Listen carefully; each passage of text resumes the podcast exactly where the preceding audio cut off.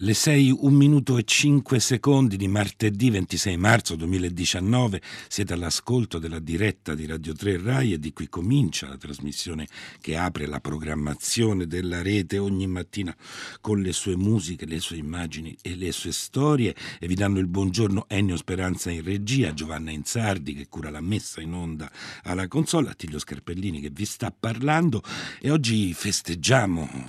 la giornata speciale in cui non ci sono giornate speciali, date memorabili,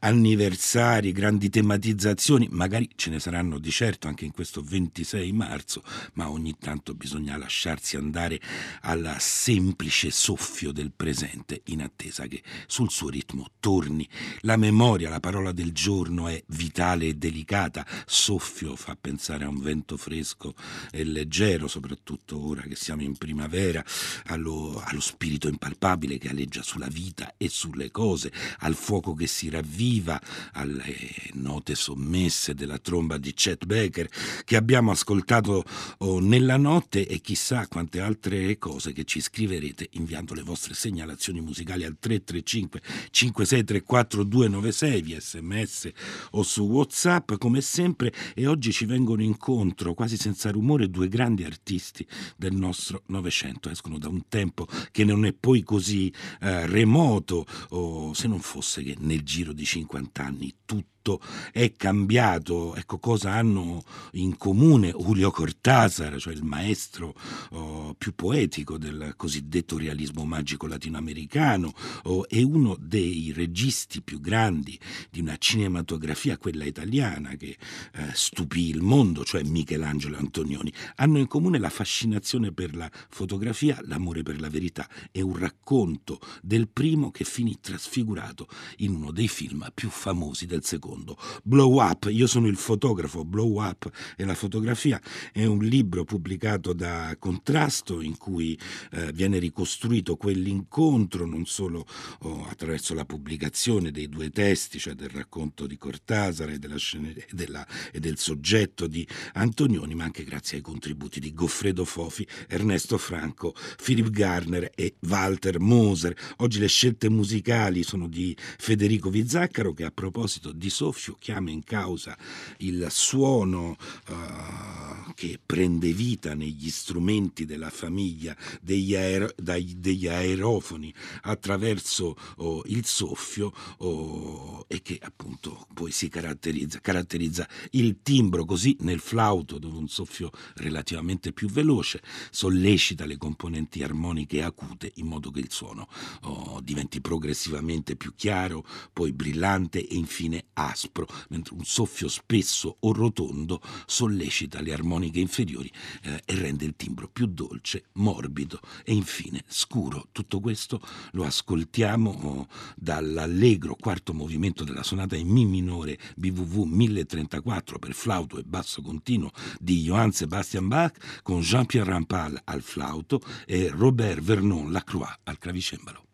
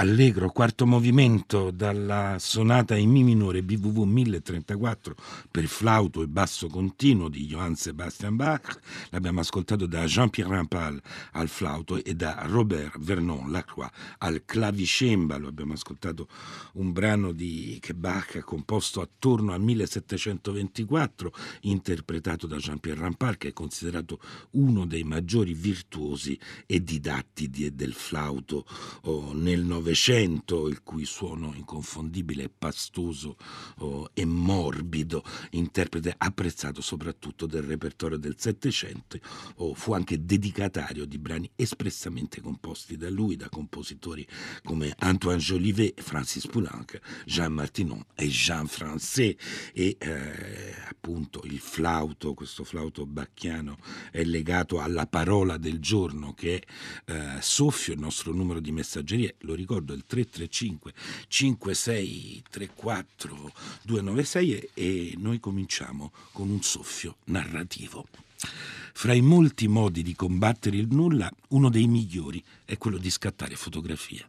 Attività che dovrebbe essere insegnata precocemente ai fanciulli perché richiede disciplina, educazione estetica, buon occhio e dita sicure. Non si tratta di mettersi in agguato della menzogna, come qualsiasi reporter, e captare la stupida silhouette del personaggio che esce dal numero 10 di Downing Street, ma in ogni modo, quando si va in giro con la macchina fotografica, c'è come un dovere di stare attenti, di non perdere quel brusco e delizioso riflesso di un raggio di sole su una vecchia pietra o la corsa treccia al vento di una bambina che torna con una pagnotta o una bottiglia di latte. Ecco, siamo in un arioso racconto, in un racconto pieno di nuvole, peraltro di Julio Cortázar, Le bave del diavolo, e eh, Roberto Michel, che è un fotografo dilettante cileno, se ne va in giro a Parigi per l'Île Saint-Louis. È una passeggiata divagante, senza l'incubo di imbracciare la sua Contax, la sua macchina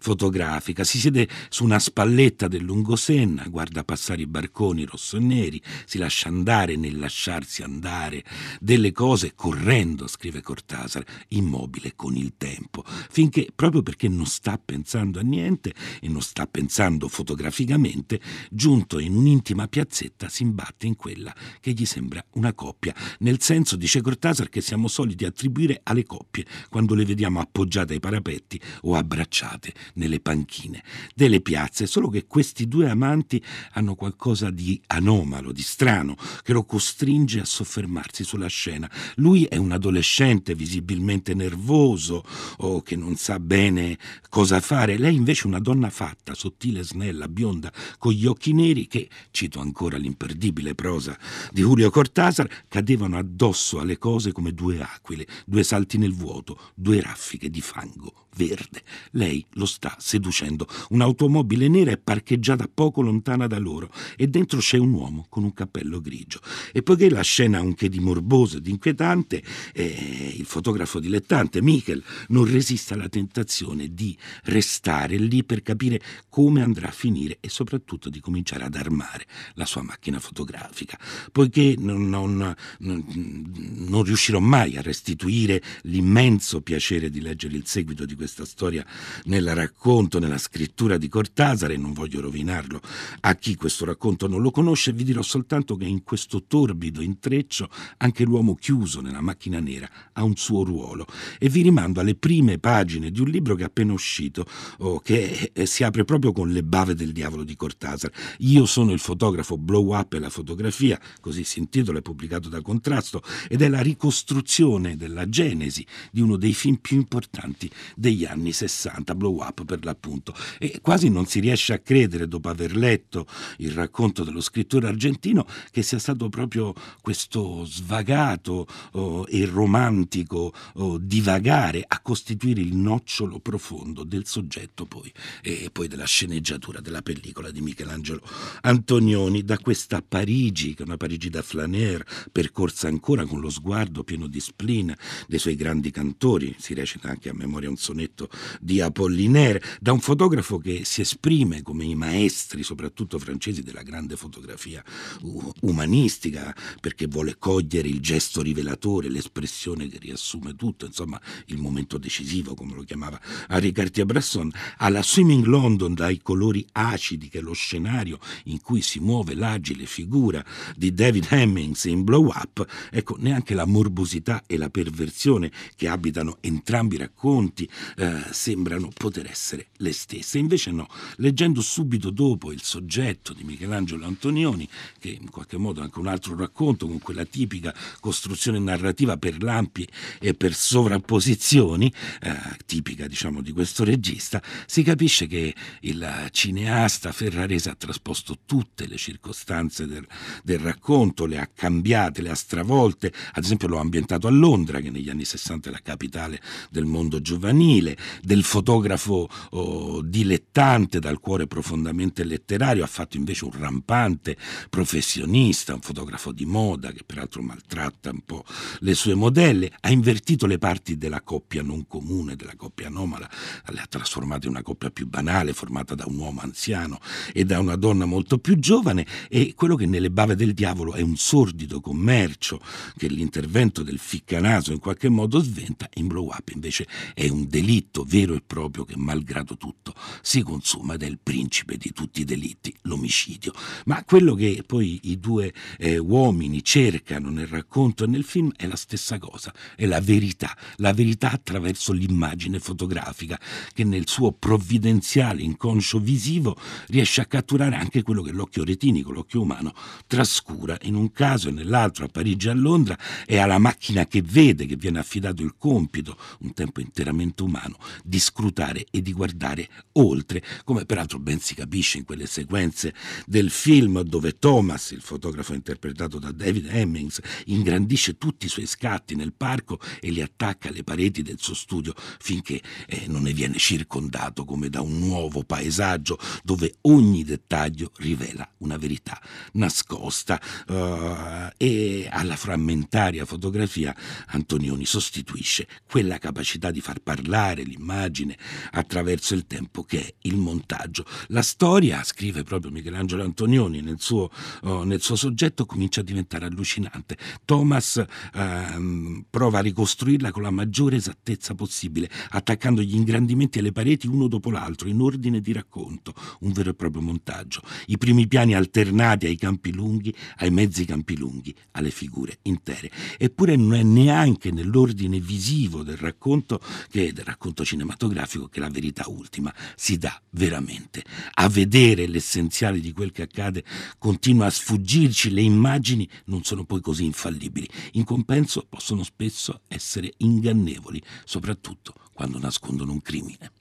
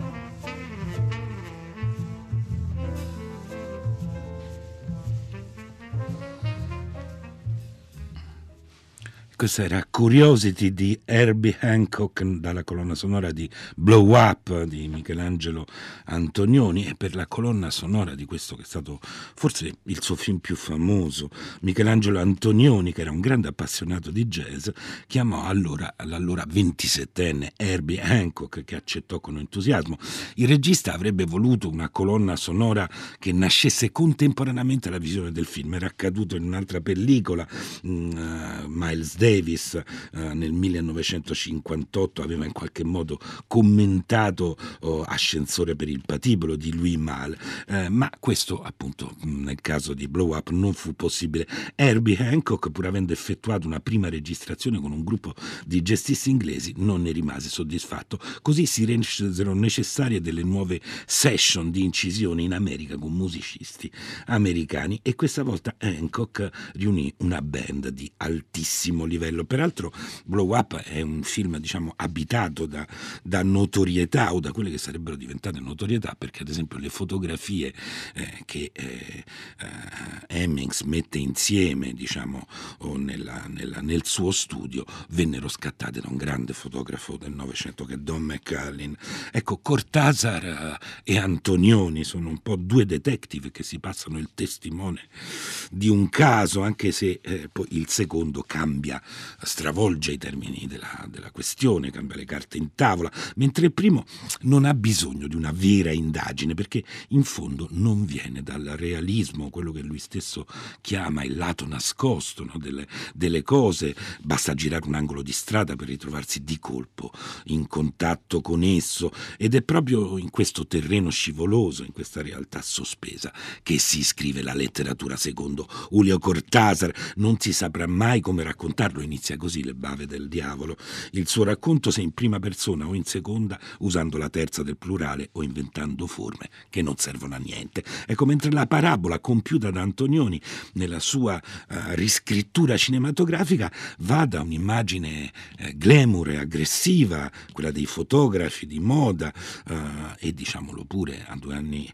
due anni prima del 68 anche di molta controcultura giovanile che passa in qualche modo dentro al film, a un'irrealtà che, come suggeriscono le ultime celeberrime immagini del film, quelle, quelle della famosa partita a tennis, si appresta a diventare il grande gioco a cui tutta la società è chiamata a giocare, che è il grande gioco delle simulazioni, così poi le avrebbe definite Jean Baudrillard. Ma la lezione è, è unica e ben la sintetizza con, con i casti che efficacia Goffredo Fofi nel saggio che chiude il libro. Di contrasto, non fidarsi dell'occhio, nemmeno di quell'occhio oh, chiamato obiettivo, continuare a cercare eh, e a saper vedere quel che c'è dietro nella storia e nella società. Col tempo e con il senno di poi scrive il critico, bisognerà pur dire che Antonioni ha compreso per primo, anche meglio delle avanguardie letterarie e dello stesso Nouveau Roman, una trasformazione, come si dice, epocale, la fine di un'era, non di un tempo.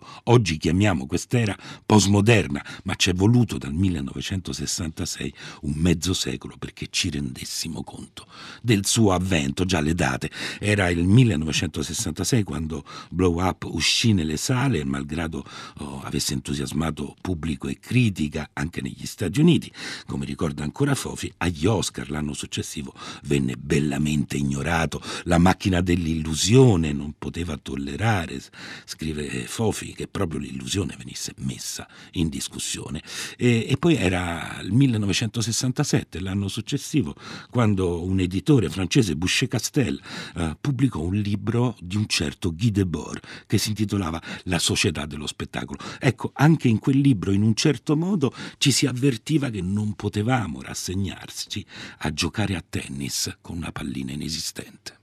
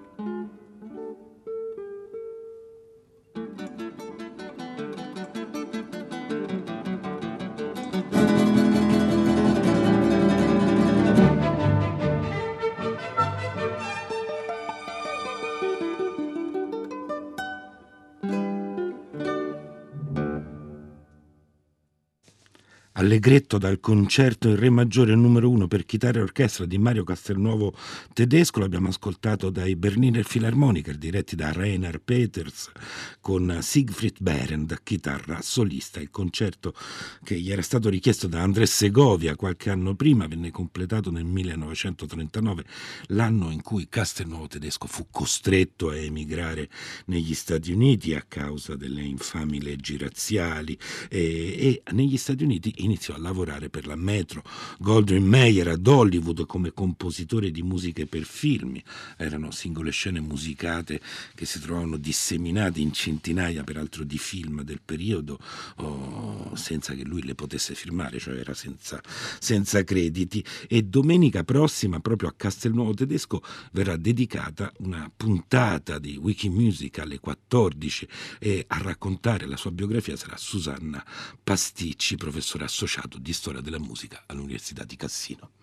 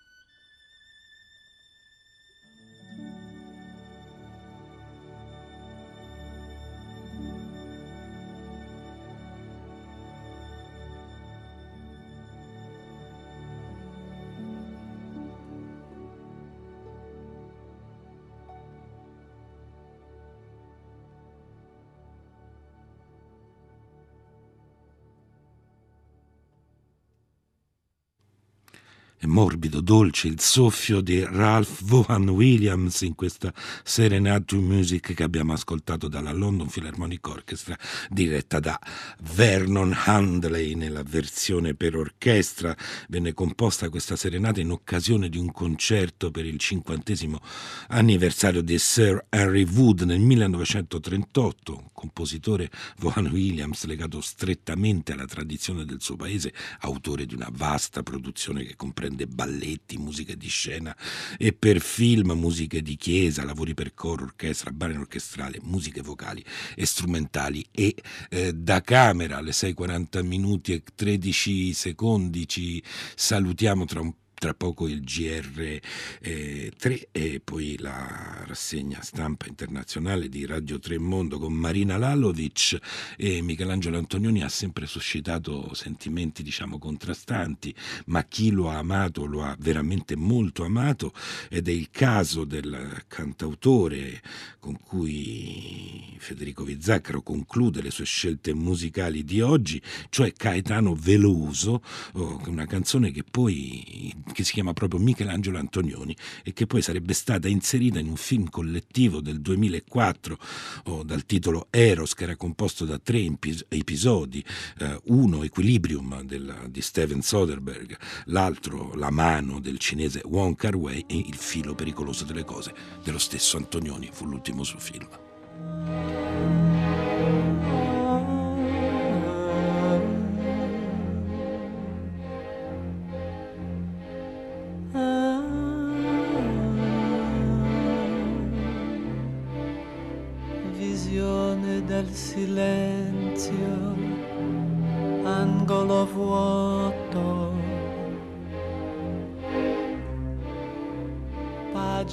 Senza parole, una lettera scritta sopra un viso di pietra e vapore amore.